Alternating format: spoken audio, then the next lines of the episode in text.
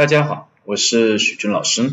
很高兴呢，今天我们来讲呢，网络社交平台中点赞的行为与我们心理特征的一个推断。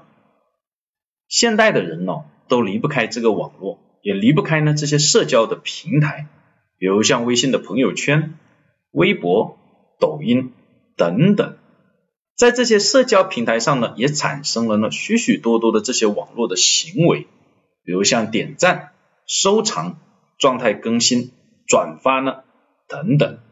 而我们心理学呢对人的啊心理特征的一个判断，有一个重要的方法呢，就是通过个体的行为去呢预测他的心理的特征，所以我们也可以通过个体的网络行为呢去推测他的心理特征。英国剑桥大学的几个学者呢就做过这样的一个研究。他们开发了一个数学的模型，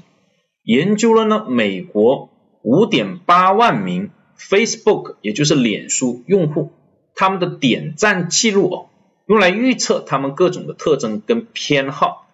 研究的结果显示呢，这个模型呢对这些用户他的性别的预测的正确率呢高达呢百分之九十三，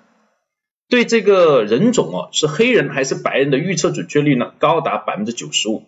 对个体是同性恋还是异性恋的识别准确率呢，高达呢百分之八十八。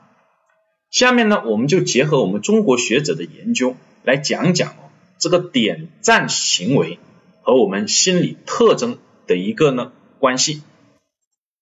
第一个部分是点赞的频率，就点赞多还是少，代表什么样的一个心理特征？我们的研究呢，主要有两个大的一个方向。一个是从大五人格的角度的研究，这也是目前呢研究的最多的。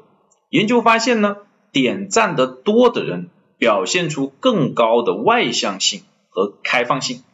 也就是点赞的多的人，他呢性格更加的外向，更愿意呢跟外面呢去进行信息的一个交换和反馈。而相反，点赞少的呢，则表现出更高的内向性。更关注于自己内心世界的变化，而不是外部世界。另一个方向则是结合我们中国人比较注重人际关系的这样一个特点，分析显示，过于频繁的点赞行为往往代表讨好型人格，通过很多的点赞来讨好他人，以证明自己的价值。第二个部分则是研究点赞的内容。和呢心理的动机，研究发现呢主要是两种心理动机在起作用。第一种呢叫补偿动机，补偿当下个体所没有的东西，比如单身的人就更容易点赞那些憧憬爱情的内容。第二种心理动机呢叫同我心理，是我有你也有，哎，所以我给你点赞。比如有一段时间安排呢公司的员工到欧洲去旅游，在这一段时间呢，他们在朋友圈里面分享这些旅游的照片，以及相互之间点赞的这个行为呢，就非常的频繁。关于点赞的第三个部分呢，则是呢关注点赞的数量，就是个体呢会去数有多少人给我点赞。研究就表明呢，过度的关注点赞的数量。往往是自卑者，或者是高度的自恋者。